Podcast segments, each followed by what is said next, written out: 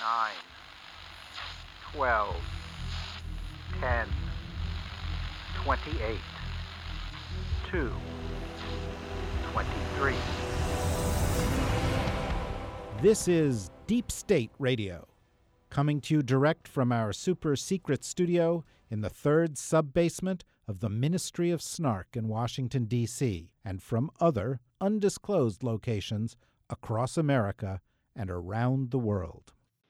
Hello, and welcome to another episode of Deep State Radio. I am your host, David Rothkopf, and I am uh, in the silo today, our secret location here in the Ministry of Snark in Washington, D.C.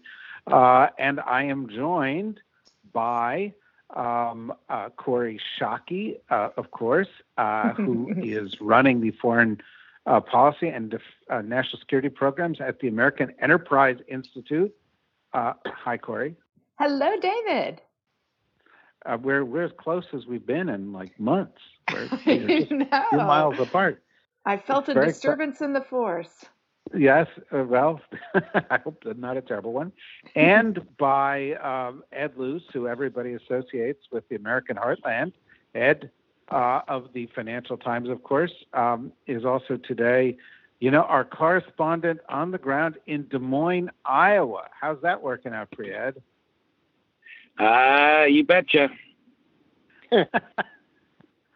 Amazing, amazing. It's just, uh, it's just, and, it's, almost it's almost it's almost uncanny. Did the hairs stand up on the back of your neck?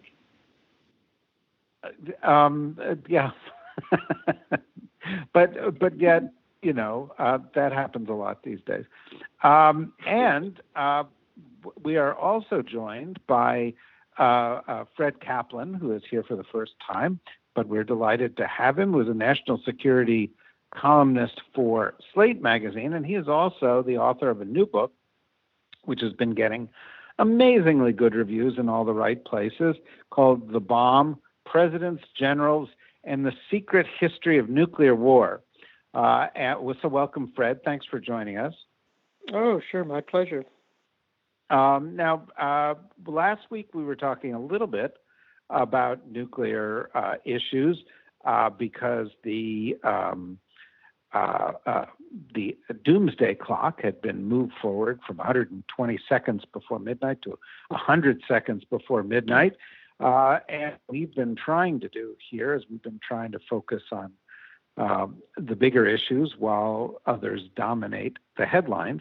And so I thought maybe we could spend five or 10 minutes talking uh, about Fred's book and its implications, and then we could broaden that out to broader questions of uh, uh, geopolitics and national security that are bubbling up. I do want to ask Ed a little bit about how it feels uh, now that the UK is no longer part of Europe. Uh, and then we'll uh, spend a few minutes also talking about the Iowa caucuses, since we have Ed out there milking cows, I presume, um, and I want to hear about that, and I'm sure all of you do. I'm sure I'm sure all of you do um, as well.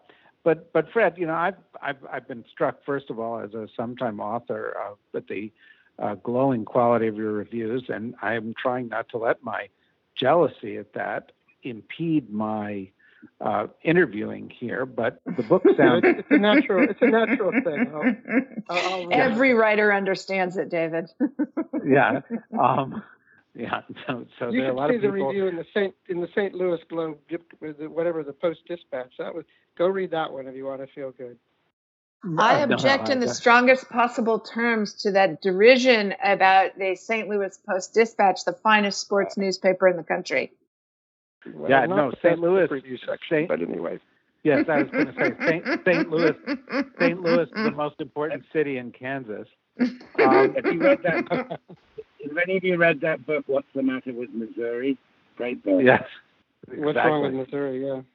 Uh, exactly. In fairness, um, in fairness, there is a Kansas City, Kansas, but it's yes. not where anything happens. Yeah. No, that's true. Um, that was one of the White House defenses of the president's uh, sort of mislocation of Kansas City uh, yesterday. But let's let's move on away from that a little bit. You know, I, I think one of the things that is striking about your book is the the you know behind the scenes discussions that have more recently come to light um, about not just you know managing our nuclear arsenal, but the internecine conflicts that have existed in the U.S. government, where the Strategic Air Command and others have essentially tried to keep control of this from uh, the civilian side of the government when they when they feared it, um, and uh, uh, despite that, we've managed to avoid cataclysm. Um, it, is it the new papers that have come out, uh, the the new documents that are now available that led you uh, to this book, which is a follow up on some earlier work you've done, Fred, or what was it? What was it no, that led led you to this now? Well, you know, yeah, I, I, wrote a my first book was The Wizards of Armageddon in 1983, which was about the, the think tank intellectuals who invented. Which is another great book. Oh, thanks, thanks.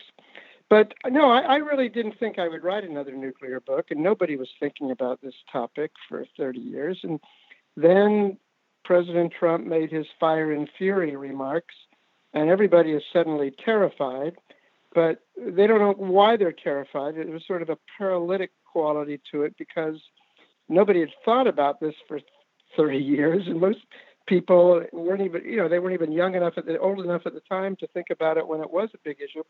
So I said, well, maybe it's time to go back and look at, uh, uh, at what's been going on recently, and to take a look also at, at uh, new documents on what I covered in the first book. And it turns out I was wrong about a couple of things but but um, so yeah, no, I, I came into the the more newly declassified material as a result of getting into this book. It wasn't it wasn't the impulse for it. So let me um, let me ask you one more question on this, and then I want to turn to Kori and Ed. But but you know, one of the things that that resonated with me um, because it underscores how easy it is for us to miss the bigger picture was an incident that you describe um, with Trump uh, when he is being presented um, with the progress that's been made to reduce nuclear weapons. Uh, and I'll, I'll read the excerpt that, that appeared in the Washington Post, in, in which it's, you write Trump viewed the chart from a different perspective, telling the group he wanted more nuclear weapons. He pointed to the graph's peak year, 1969, when the United States had 32,000. Trump asked why we didn't have that many weapons now. Now, this is the meeting that Rex Tillerson um, left, or, or, when after Trump left, uh, Rex Tillerson muttered loud enough to be heard uh, that the president was a fucking moron. And, and, and most people are focusing on the fact that the Secretary of State called the president a fucking moron, and not the hmm. somewhat more salient fact that the president of the United States wanted to go back to Cold War highs of nuclear weapons, um, which, which, which seems to me more salient. Well, um, I think um, in, in Trump's case, it was really more his typical egomania, which is, um, you know, he, he feels terrible that that some previous president had more of something that, than he did, whether it was people who showed up at their inauguration or number of nuclear weapons in their arsenal. The, the, the kind of a, a constant, a kind of a persistent theme in my book, which somebody called a, a catalog of near misses. Uh, you know, there, there, there have been two strains of thinking in all of this. The, the sort of academic nuclear strategy, uh, talk. And then what's really been going on in the subterranean world at SAC, now called Strategic Command, which hasn't, the latter of which hasn't changed much at all. And this is a story of presidents, many of whom have gotten into crises in which they've had to ponder the use of nuclear weapons. And most of them have delved quite deeply into this, into the logic of it, into the scenarios, into the consequences, and they decided to turn around and say, nope, I am not going down that rabbit hole. I am getting out of here as fast as possible and come up with some other solution. And this has been born not out of innocence, as I say, but out of a deep look. Uh, even in the case of Ronald Reagan, much deeper than you might think. Whereas my, my concern about Trump is that he doesn't think deeply about anything. and and could get caught in in what in Cold War times used to be called the the the trap of the clever briefer, someone who can lay out a scenario where he might get away with using nuclear weapons under certain circumstances. Uh, it seems to me that in the nuclear age, Trump probably stands as the president most susceptible to the wiles of a clever briefer. Well, what worries me, Kori, is that the president's surrounded by so many not so clever briefers um, and is not the most sophisticated consumer of briefs, uh, as this anecdote describes himself. And he's proven himself to be an outlier uh, in so many areas of presidential behavior. Uh, and you know, we, we we we talk about a lot of the kind of you know modest threats um, Trump poses, or some of the theoretical threats that Trump poses.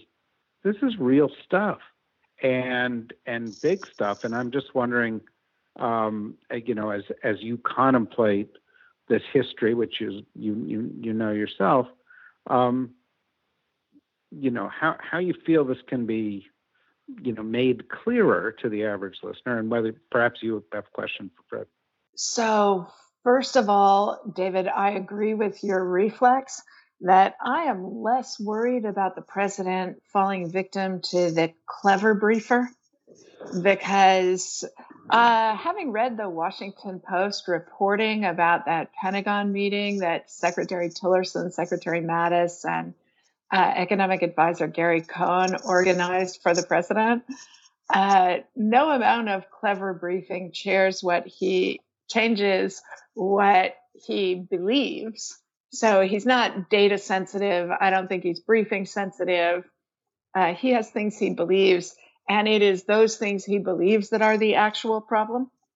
Uh, so, so belligerent ignorance is the president's posture on these things but I'm a little bit less worried about the consequences of that than either you or Fred are, because I also think that the president's uh, inclinations about the use of military force are inclinations of, you know, the the quick, the quick, pointless, or not. That's not fair. The quick, painless strike um, and of course, no nuclear weapons use can possibly fit in that category.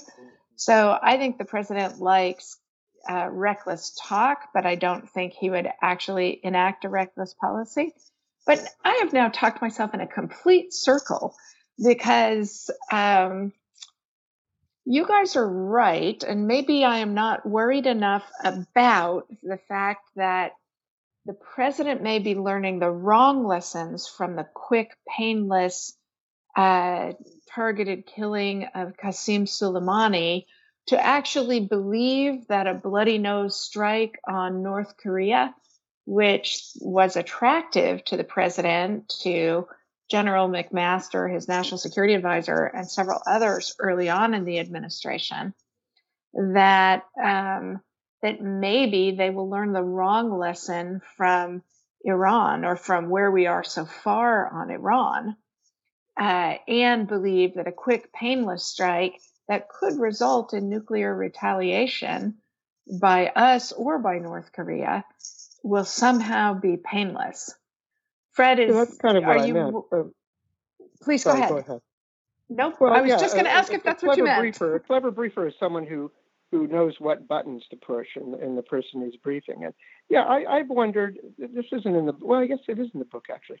What happens if and when Trump realizes that Kim Jong Un has been taking him for a ride all this time?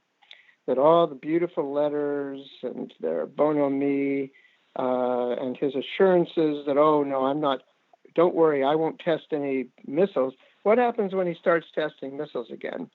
And and yeah, there there one thing that I that I learned from interviewing some people is that when when Trump made his fire and fury remark six months into office, this didn't come out of his hat. He had ordered, and the Pentagon had put in place some very serious war plans, which were to be in response not to an invasion of South Korea or an attack on us, but a particularly provocative test.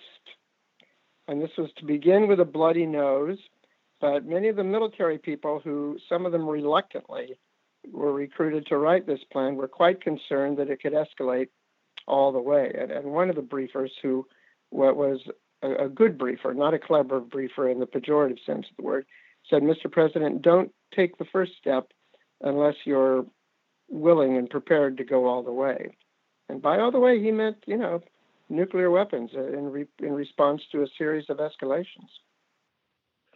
So, you know, again, this is so profoundly consequential.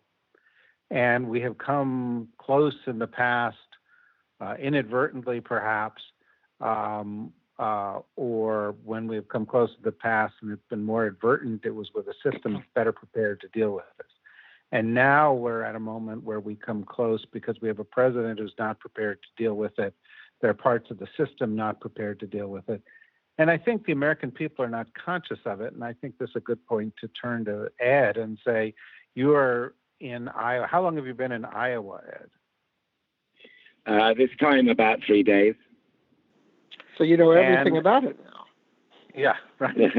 no, I'm uh, I'm as clueless as to the outcome um, tonight, um, as we're recording tonight, as, as anybody else. It's it's such an idiosyncratic process. But to anticipate your question, David, I mean, uh, I've been to a lot of rallies, one of the leading candidates, you know, Bernie, um, Warren, Joe Biden, Mayor Pete, um, and foreign policy has not it's not come up in the speeches. It's not come up in the questions, unless you include climate change, which I'm very encouraged to see is playing a, a very central role in a lot of the campaigns here. Unless you include climate change as foreign policy, um, foreign policy is completely absent. And I always find this frustrating because, of course, that's the one area where a President Sanders or Biden or Trump alike has the maximum leeway to act as president. And most of the rest of the stuff, you know, depends on the composition of the Senate and whether it agrees with you. And that's particularly true of what Sanders and Warren are talking about. So I find it very frustrating that foreign policy in general and doomsday clock issues and the, the stuff that the very important stuff that Fred deals with in his book are just simply not surfacing at all um, in the campaign. It's not a new observation, and I understand why, you know, people in Iowa have things in front of in front of them that are more immediate. But it, it's it seems to be a problem with the system because where the president is potent is on foreign policy.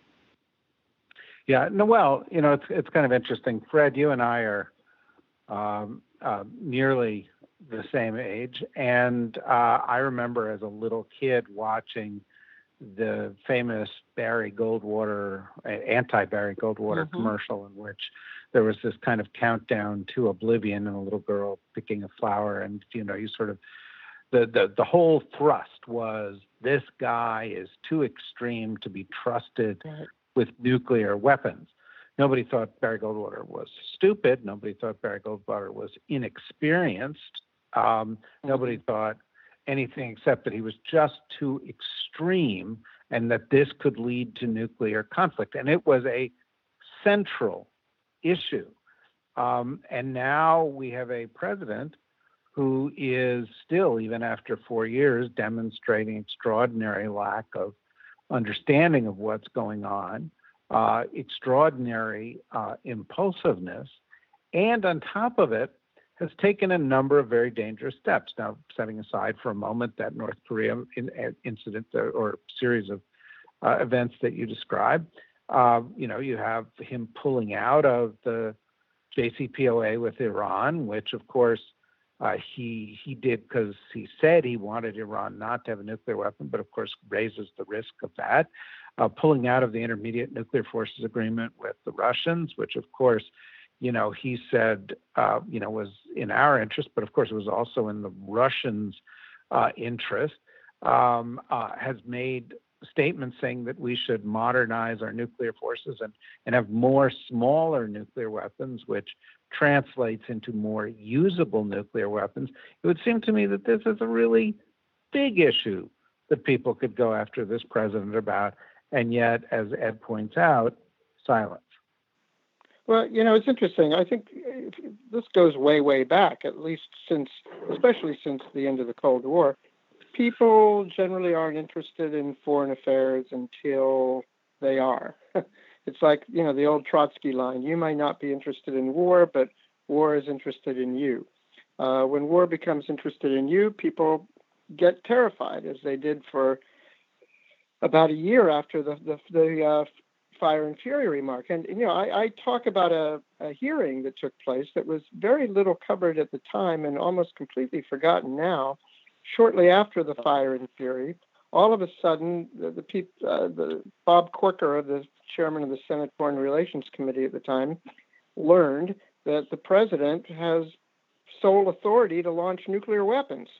And this was at a time that, uh, you know, he was saying that the White House was an adult daycare center and that the way that Trump was talking, his rhetoric was going to lay a path to World War III. So there was a hearing on presidential launch authority. And it was the first hearing that Congress had held on the subject since the mid 70s. And at one point, a Democratic senator said, Look, the, what's really going on here is that we don't think that that the president is mentally suitable for this. And there wasn't a single Republican on the committee who disagreed with this premise. And they, there was a very detailed discussion of, of how the launch authority would work and so forth. But at the end of the hearing, nothing happened. Nothing happened at all. I mean, one thing about our glorious Congress is that, except for a couple of years after the passage of the War Powers Act, they don't really want the authority. They don't want to take the responsibility. They don't want to uh, be blamable if, if, things go south for a war that they had officially uh, approved. So they they try to stay out of it, and and in part as a result, we don't get the full kind of debate on on these issues that. Uh, that, that we deserve, and and therefore it, it kind of gets swept under the rugs by all the, the political people. So, Kori, you are one of the smartest people I know. Um, I could say my and, thanks for that, David. Well, it's that's certainly true, and everybody who listens to this podcast knows that. And you are smart not just about you know the fields of national security and foreign policy, but also about the country and our politics. And you've advised presidents and worked inside the government. The President of the United States seems ill suited to managing our nuclear arsenal. It's dangerous. The, pre- the, the, the, the, greatest global threat we face is the one that Ed mentioned climate change. And he's actually perversely kind of pro climate change, pro climate crisis, has actually taken positions to exacerbate uh, this threat or to negate it uh, as a as an issue. Um, he had a national security advisor who said, you know, we don't really need to worry about this stuff in the NSC. We don't need to worry about cyber either. Let's kick those guys out of the NSC. Um, you know, and has provoked conflicts and has empowered enemies around the world. Do you see any way to counteract this phenomenon that Fred is talking about, where we could actually make the American people recognize the existential risk associated with having a president like this for another four years.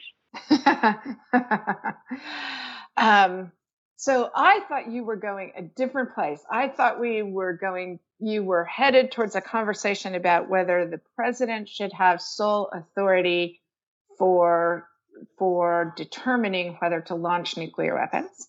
Something I believe the president, there's no better alternative than the single uh, decision maker of the commander in chief. But you asked a much more interesting and demanding question, which is why are we electing idiots president of the United States when they could, uh, all by themselves, launch nuclear Armageddon? Uh, and Wait, did you say idiots with a plural with an S? so, Fred, one of our long running jokes um, in the podcast is my ardent belief that most American presidents aren't very good at their job.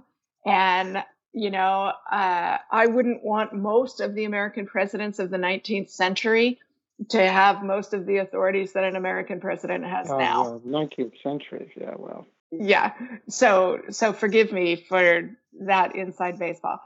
Um, on the how do we prevent the Americans, the American public from electing idiots to high office?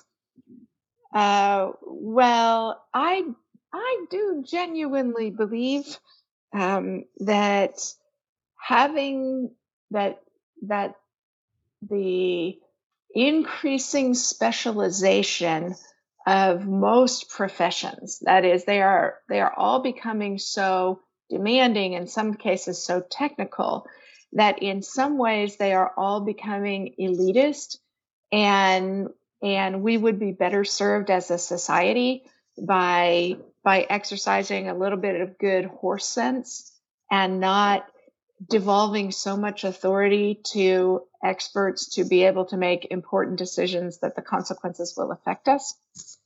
Um, but but that's a polite way of saying that um, we actually deserve bad outcomes if we vote for bad outcomes.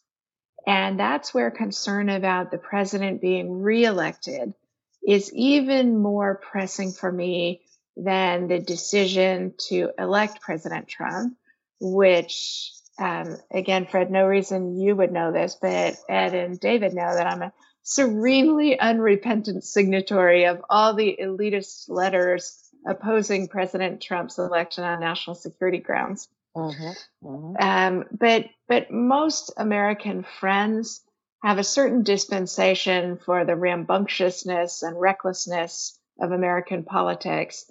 But there really is a difference between having elected President Trump once and seeing the way he has governed the country and his personal comportment and the exacerbation of racial and so many other tensions in this country. Re-electing President Trump um, uh, is going to make the United States a different country. And yet, one more reason to read Fred's most recent, very interesting book is that all of us should get an education about this issue. And it's not enough to say defense experts will take care of this for us. Right, right, exactly. One thing that that uh, that's very I, I, I appreciate your remark about people with, with horse sense, just kind of common sense. Very few presidents come into this office knowing much about well, knowing anything about this and much about a lot of things. I, I came away from from writing this book even more impressed with John Kennedy than I was before. Uh, highly underrated for his wisdom, and this is borne out if you listen to some of the secret tape recordings that he made during the Cuban Missile Crisis, for example. Uh, on the last day when Khrushchev proposed that, hey, I'll take my missiles out of Cuba if you take your missiles out of Turkey. And as we know now, Kennedy said to all of his advisors, this seems like a pretty fair trade.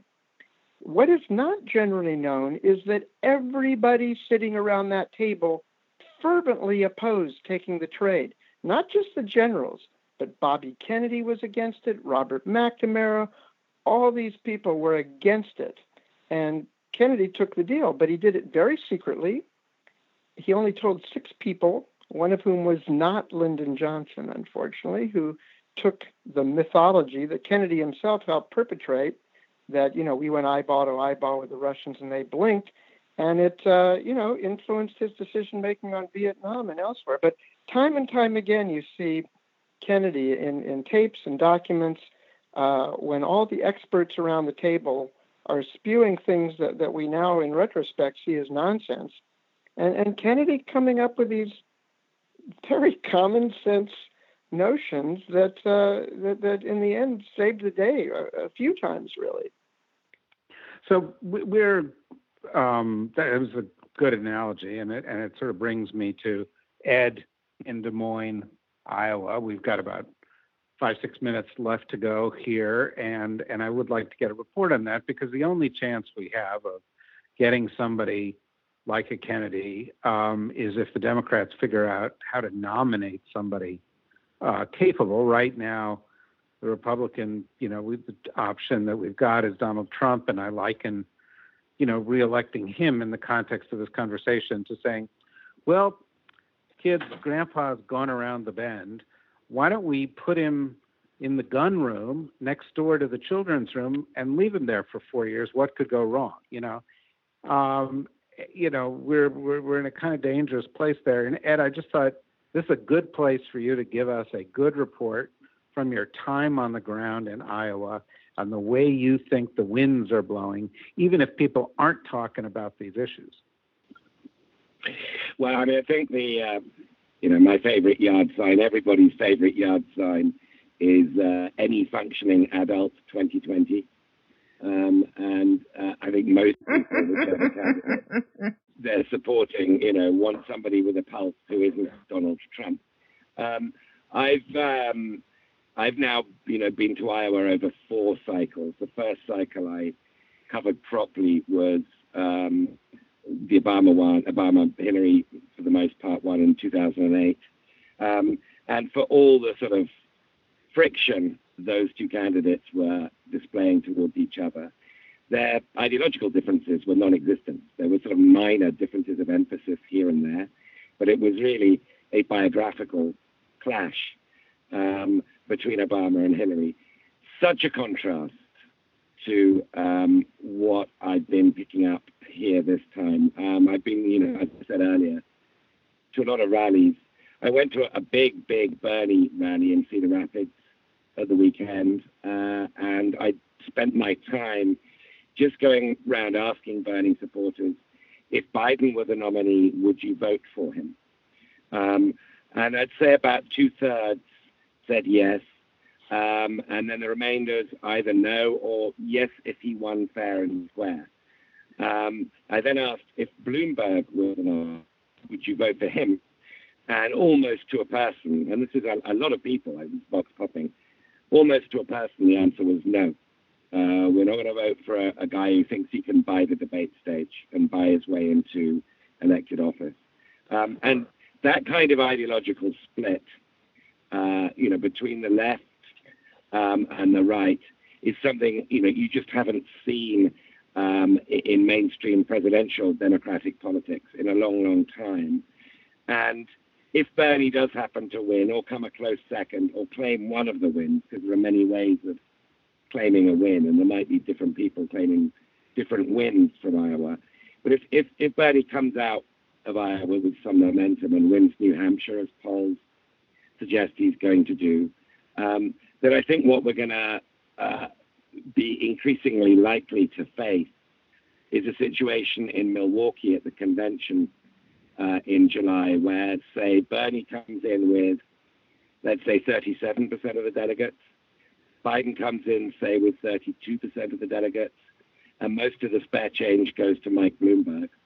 And the Bernie people are saying, well, look, Bernie came first he should be the nominee.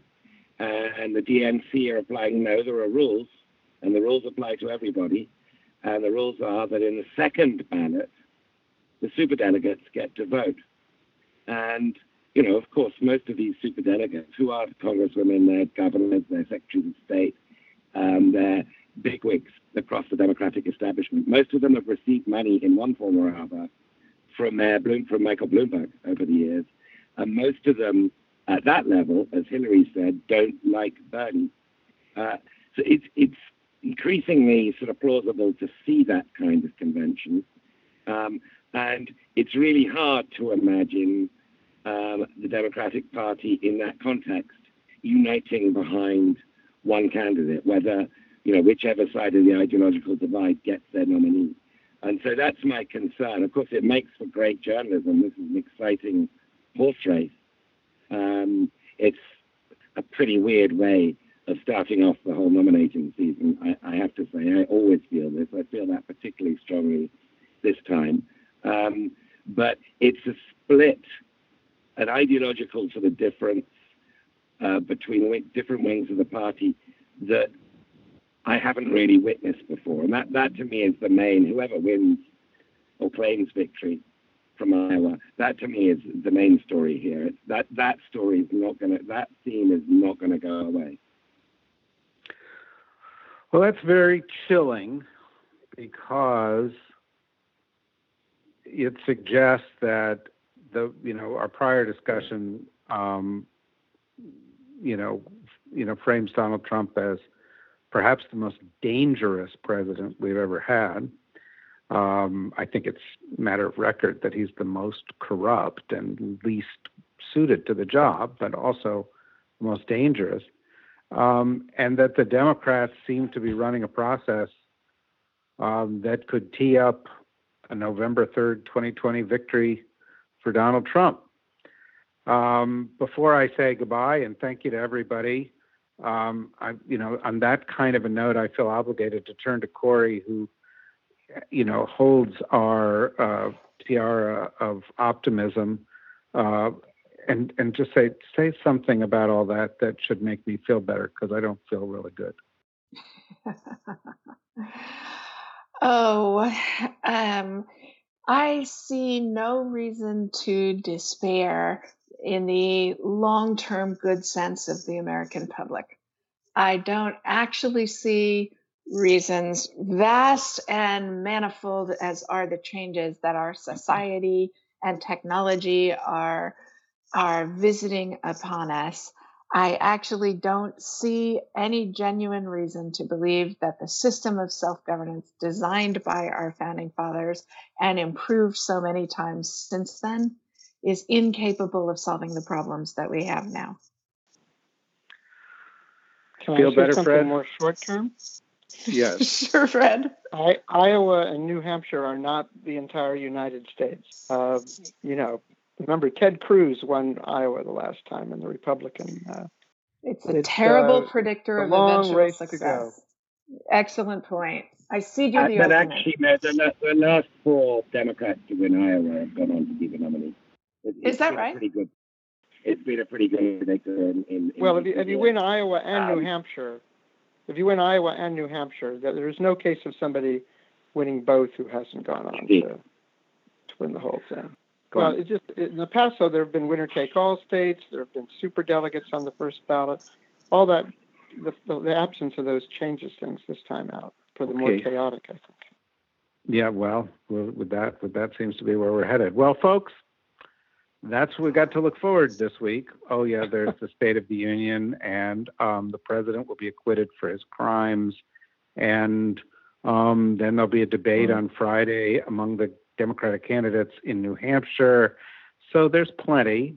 So come back to future episodes of Deep State Radio. We'll have two more this week, and uh, come back in ensuing weeks. And for more information about what we're doing uh, uh, and what we've got planned for the spring, go to the DSRnetwork.com and look around and register so we can send you updates on things we've got going and give you a inside track to be able to attend events and go for discount. And I promise more detailed information on that next week. Uh, in the meantime, I think you should go out and read Fred's book. Uh, it is extremely urgent. These issues are important. The reason we talk about them here is because they're important, even though they're not getting as much coverage elsewhere.